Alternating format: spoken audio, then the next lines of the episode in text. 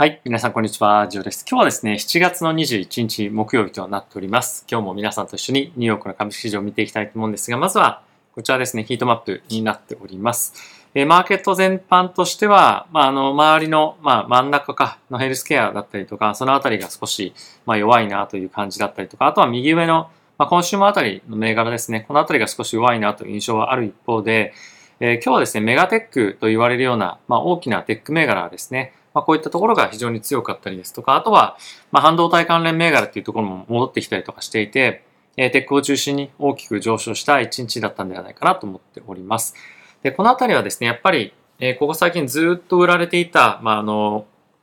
グロース株というところに対して、まあ、資金が入っているというような状況かと思うんですけれども、まあ、皆さんが気になるところとしては、えー、これが本当に続くのかどうかっていうところだと思うんですよね。で、えー、結構ですね、本当にこれマーケットでも、えー、議論があの割れていたりですとか、あとは、まあ、あの今年の年末までっていう観点で非常に強気に見ている人も含めて、えー、短期の見通しっていうのはそんなにやっぱり良くないんですよね。なので、えー、しばらくの間はやっぱり、えー、まああのレンジというか、まああのやっぱり上がったり下がったりっていうのは、まあ、結構続いていくんじゃないかと思っていて、えー、強気に見ている人たちとしては、えー、今年の後半もしくは来年の前半に、えー、フェットがですね、え利下げ、もしくはそのリセッションに入ってきたことによって利下げ期待みたいなものが、え今後出てくるんじゃないかということで、えそういう状況になると、まあ、株価が上がっていくんじゃないかっていうようなことを見ているというわけなので、え基本的にはですね、経済の状況というのは、まあ、そんなに急激に良くなるっていうことは当然、え想定していませんと。でそこでもう一つやっぱり重要になってくるのが、インフレがどこで本当に落ち着くのかっていうことだと思うんですよね。で、それはもう本当に今、誰にも予想つかないというか、えー、本当に大きな金融機関でも、まだまだそのあたりについては、まあ、かなり不透明であるということを言っていたりとか、まあ、あとは、パウエル議長も含めですね、えフェットの関係者に関しては、まあ、その辺を明らかにまあ、こっちの方に絶対行くよみたいに明言してる人っていうのは、まあ、いないということもあって、えー、まあ、長期的にそのあたりについては非常に不透明な状況がまだまだ続いていくんではないのかなというふうに思っております。で今日はですね、皆さんに、まあ、一応その今後の経済という観点で、えー、まあいろいろ見ていく中で、非常に重要となるポイントのニュースが出てきておりますので、そのあたりを中心に皆さんと一緒に見ていきたいかなというふうには思っております。はい。ではですね、まず指数の方から見ていきたいと思うんですが、その前にですね、このチャンネルは FXGT さんのスポンサーでお送りしております。FXGT はですね、一つの口座開設するだけで、株式、為替、コモディティ、そして仮想通貨で取引できるプラットフォームとなっております。まあ、ここ最近非常に大きく上昇してきている仮想通貨でもありますので、えー、まあぜひですね、そういったところも、まあ取引したいなという方は、あの、口座開設していただければいいんじゃないかなと思うんですが、まあなんとですね、口座開設今していただいて、えー、入金しなくても5000円をもらえるようなボーナスが、えあったりですとか、あとはですね、え入金ボーナスで 100%7 万円上限なんですが、まあそういったものが今あったりとか、あとはこれいつもやってるんですけども、入金に対して30%のボーナスがもらえるというような、キャンペーンもですね、今行われておりますので、ぜひ概要欄の方からチェックしていただけるといいんじゃないかなと思っております。はい。ということで、こちらですね、指数まずは見ていきましょう。え、ダウがですね、プラスの0.15%、S&P がプラスの0.59%、ナスダックがプラスの1.58%となっております。え、米国の10年債の金利なんですけれども、えー、ちょっと上がってというか、ほぼ変わってないですけども、まあ3.03というところで3%を維持できているような状況になっています。で、FX なんですが、ちょっとですね、まあ、あの、ドル高の方に今日は戻っていましたね。あの、ユーロドルというところで、まあ、ドル買いの方に向かっていたと。まあ、ドル円はほぼ動いてないんですけれども、まあ、全面的に、まあ、ちょっとだけというか、まあ、全面的に言うとちょっとおかしいかもしれませんが、えドル買いの方向に、ま、今日は少し動いていたというような形となっておりました。で、え原油に関しては、ま、引き続きレンジ内の相場ではあるんですけれども、まあ、102.61というところで1.5%ほどですね、え下落をしておりました。で、もう一つ注目しておきたいのが、えゴールドですね。これが1700ドル割れてきていて、今1691というところまで下がってきております。で、ゴールドに関して関しては、まあ、結構その、あの、悲観的なマーケットの時に変わりやすいようなものではあったりとかするんですけれども、えドル高が大きく続いているということもあって、なかなかちょっとあの変わりづらくなっているというところに加えて、まあ、やっぱりマーケットで少し安心感みたいなものが出てきているということもあって、まあ今後長期的に見るともう少しやっぱりインフレが下がってくるというところもあると思うんですが、まあ下がってきてるんですよね。なのでまあこのあたりについては、今後ちょっと面白い動きになってくるんじゃないかなと思うので、継続して見ていきたいかなと思っております。はい。ではですね、えー、まずはちょっとチャートを見ていきたいんですが、まあ、これナスダックのチャートなんですけれども、えっ、ー、とですね、この6月かなのタイミングでの大きな急落の、えー、後の、あのー、まあ、高値というのをまあ更新しているというような状況になってきております。で今ですね、これが50日の移動平均線で、えー、週足で見てみるとですね、えー、まあ当然なんですけれども、まだまだ、あのこの50週の移動平均線というのはかなり、ま、遠くではあるんですけれども、まあ、少しやっぱり、あのレンジ抜けた感っていうのは若干出てきているとは思うんですけれども、まあ、次の一旦のターゲットとしては、1万3000というところが目指すところになってくるかと思うので、まあ、このあたりをどこまで高みを目指せるかっていうところを一つですね、注目をしていきたいと思います。あとはですね、えっ、ー、と、まあ一応、あの、金利注目して見ておきたいんですが、えー、僕はですね、常に言って、ここ最近ずっと言っているのは、この3ヶ月ものの先物の、あ3ヶ月もの金利が本当に上がりすぎていて、え企業の業績が今、これから悪くなっていきそうみたいな中で、えこういった金利が上がっていくと、まあ、企業の収益を、まあ、常に圧迫しかねないので、このあたりは、えやっぱり注目をしておくべきポイントとして、えまあ今日はそんなに動いてないんですけれども、まあ、継続して見ておきたいかなと思っています。はい。まあ、あとはですね、あの、ちょっと個別銘柄になってしまうんですけれども、ちょっと今下がりすぎるかな。あの、今日、ビットコインが大きく上がっていたこともあって、まあ、コインベースがですね、ものすごくあの上がってたんですよね。まあ、このあたり結構、あの、ビットコイン取引してないよっていう人も当然、まあ、いるとは思うんですけれども、まあ、この取引ボリュームの上昇っていうものがもう結構異常なくらい大きく上がっていて、まあ、今後もしビットコインがものすごく回復するのであれば、このコインベースのですね、株価に関しても、本当に急騰する可能性があると思うんですよね。で、ビットコインは持ちたくない、もしくは、まあ、買える環境にないみたいな方がいたりしたりとか、まあ、買うのがめんどくさいみたいになるようであれば、まあ、先ほどの FXGT さん使っていただいてもいいですし、まあ、こういった、あの、コインベースの株を買ってみるっていうのも一つ面白いんじゃないかなと思うので、まあ、このあたりの動き、え注目をして今後僕は行きたいかなというふうには思っております。はい。ではですね、ここから、えー、マーケットのですね、ニュースちょっと見ていきたいと思うんですけれども、えー、まずはこちらになります。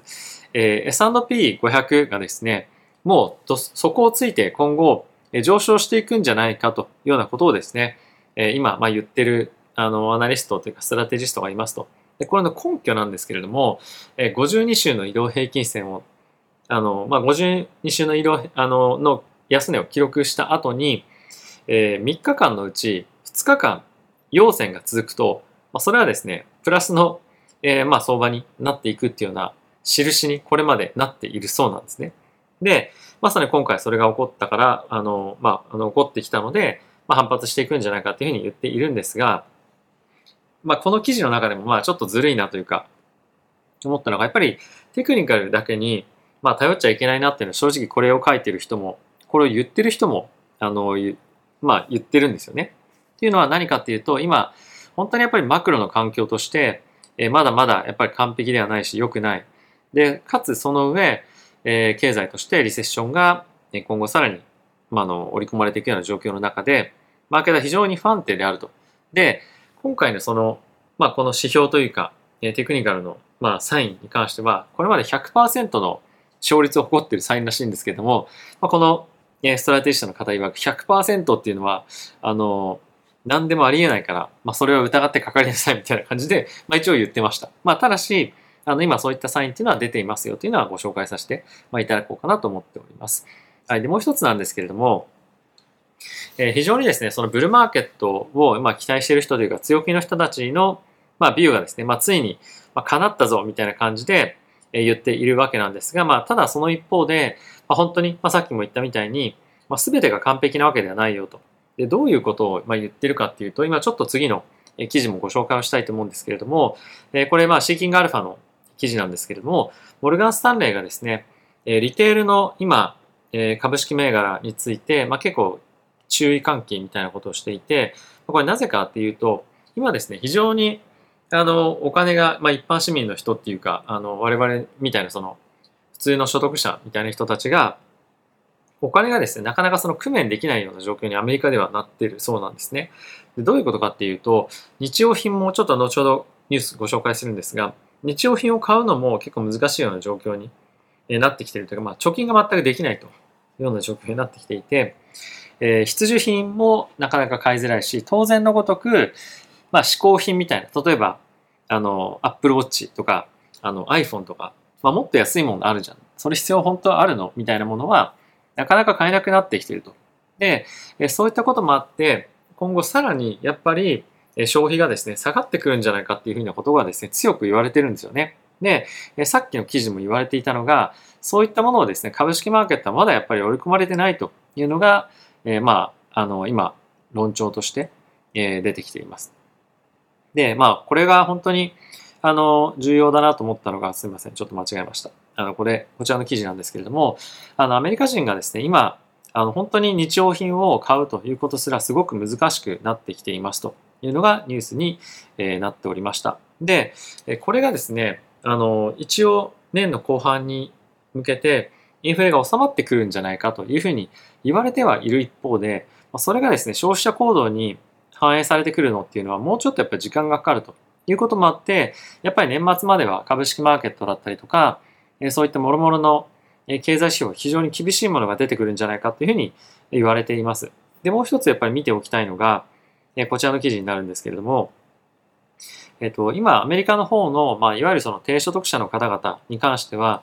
えー、500ドルすら、まあ、貯金が今ないっていう人が約半分ぐらいいて、でかつ、まあ、500ドルぐらいあるよっていう人が半分ぐらいらしいんですね。まあ、あの、両方合わせて大体9割ぐらいらしいんですが、本当にその何か起こった時のためのお金みたいなものが今も全くないっていうか、ほぼないみたいな感じの人がですね、まあ低所得者の中で非常に多いというような状況に今なっているそうです。でやっぱりですね、アメリカの GDP の約6割が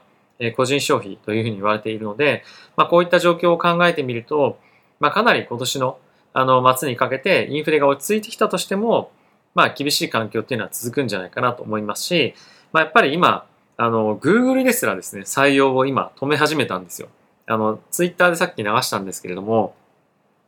Google があの2週間まずハイアリング採用に関して止めますと。で、かつ、この年末にかけて、リストラやったりとか、まあ、採用に関してかなり厳しい基準でやっていくみたいなことを言っていたりもするので、Google でそんな状況だったらもっと中小企業は厳しい状況は当然ですよね。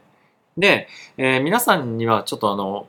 どこの銘柄ですよみたいなものはお伝えはしていなかったんですが、結構ですね、ケックさんの発表とかを見てみたり、あとは会社のいろんな発表を見ていると、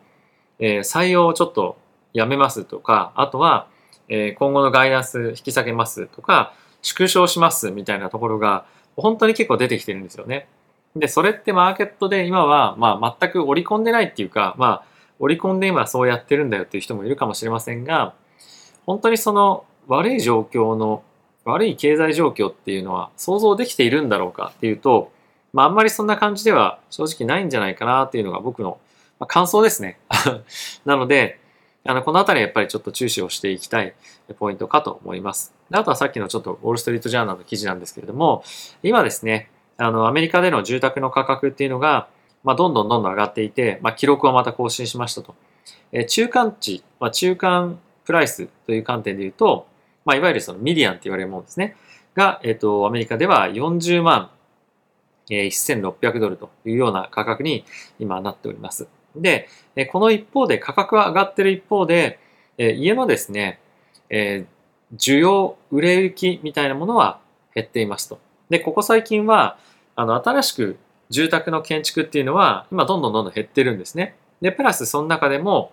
在庫っていうのが少しずつ増えてきているような状況になっているので、まあ、今、住宅関連のビジネスっていうのは、新しいものをどんどん建てようというよりも、既存の在庫をですね、どんどんどんどん売っていこうみたいな感じに、まあ、切り替わっていってますと。で、まあこれはまあしばらく前から起こっていることだと思うんですけれども、今住宅の、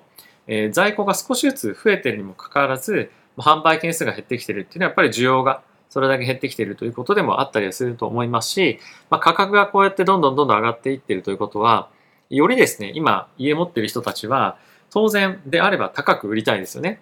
で、そうすると、高く売れないのであれば、まあ、売らないみたいな感じで、やっぱ、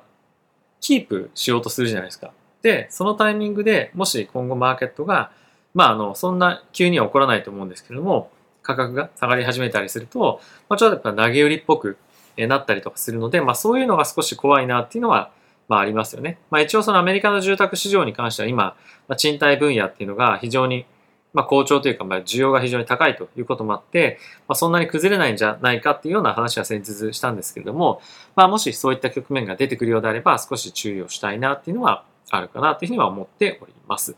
はい。あとはですね、最後に、えー、1週間後ですね、FOMC のタイミングで、えー、どれぐらいの今利上げが織り込まれているかっていうのを見ていきたいんですが、現在75ベースポイントの利上げが約7割織り込まれていて、100ベースポイントの利上げが今、えー、30%ですね、織り込まれているというような状況になっております。なので、まあ、ほぼほぼ70あ75パ、75ベースの利上げというのが、え今は、あの、コンセンサスになっているかと思いますし、まあ、FOMC 関連というか、FED 関係者の発言を見ると、まあ、75ベースポイントなんだろうなっていうのが、まあ、今の、えー、まあ、想定かと思います。まあ、あとはですね、直前に何かしらリーク記事とかっていうのが出てくる可能性もあるので、まあ、そういったところを見ながらの展開になると思うんですが、まあ、ちょっとですね、あの、ここ大きくマーケット上がってきていて、FOMC 前に少しリスクオフっていうのもあるかと思うので、ちょっと調整も来たりはするんじゃないかなとも僕は思ったりはしていますが、まあ、いずれにせよですね、75ベースポイントでの利上げということになると、マーケットとしては、まあ、無事通過みたいな感じになると思うので、まあ、あの、マーケットにはそこまで悪い影響っていうのは正直ないのかなというふうには思っています。あとはですね、えー、今後 CPI の発表を前回受けまして、それに対してパウエル議長がどういうふうな発言をするかっていうのは、まあ、やはり非常に気になるポイントではあると思います。そういったところに対してのコメントをまずはどんなものを出てくるかっていうのを注目をしながら、まあ、引き続きやっていきたいなと思います。一応ですね、8月に関しては FOMC がないんですね。なので、まあ、あの2ヶ月ぐらいあの、まあ、空いてしまうということもあるので、まあ、そこでちょっとマーケットが FOMC を少し忘れて、あの、まあ、楽観的なムードになったりするんじゃないかっていうような、あの、まあ、見方も一つあるとは思うんですけれども、まあ、いずれにせよ引き続き、えー、企業の業績とかそういったところを見ながら、皆さんと一緒には見ていきたいかなと思います。すいません。あと最後にですね、一つテスラの決算がさっき出ていたそうなんですけれども、えー、テスラの一応売上に関しては、まあ、42%増加していて、え、まあその一方で、えー、まあ、じゅあの、車の売り上げの、まあ、マージンですね。利益率が下がっていたということで、え、ニュースが一応出てはおりました。で、一応ですね、株式に関しては、まあ、ここに映像にある通りちょっと上がっているというような形らしいので、まあ、なんとかこなせたかなというふうに思ってはおります。一応ここにも出てるんですが、2%ぐらいですかね。アフターで今上がっているような状況です。やっぱりこれが大きく下がってたりすると、マーケットへのインパクトというのはやっぱテスラかなり大きかったりもするので、まあ一安心というところは、あの一定程度あるかなと思いますが、まああの、決算の直後っていうのも、値動きっていうのは、まあその後の、まあ、いろんな発表によってですね、大きく逆方向にドーンと動いたりもするので、まあこれでじゃあもう安心だ株を買うかみたいな感じには、まあならずに、もう少しやっぱりちょっと決算の内容を見たりですとか、あとは、あの、アーニングのコールですね、まあそういった内容を、まあ鑑みて、考えるというのが、まあ、実際は必要なのかなというふうには思っております。はい。ということで、えー、皆さん今日も動画ご視聴ありがとうございました。えー、まあ、日々、マーケットここ最近大きく動いていて、まあ、どうしようかな、どうしようかなっていうふうな、ま気持ちをですね、持ちながらマーケットを見ている方が非常に多いんではないかなと思うんですけれども、まあ、やっぱり投資は本当に長期でやるものですし、まあ、今日一日で全てが変わるとかっていうのも絶対ないので、日々の積み重ねで、マーケット環境だったりとか、経済も、ま、ちょっとずつシフトしていったりとかするようなことだと思うので、まあ、皆さんが動くときも大きくドーンと張るのもまあいいとは思うんですけども、僕はま少しずつ少しずつポジションを見ながら確信が高い方向に動かしていくという方がまあいいのかなというのは常に考えてはおります。はい。ではまた次回の動画でお会いしましょう。さよなら。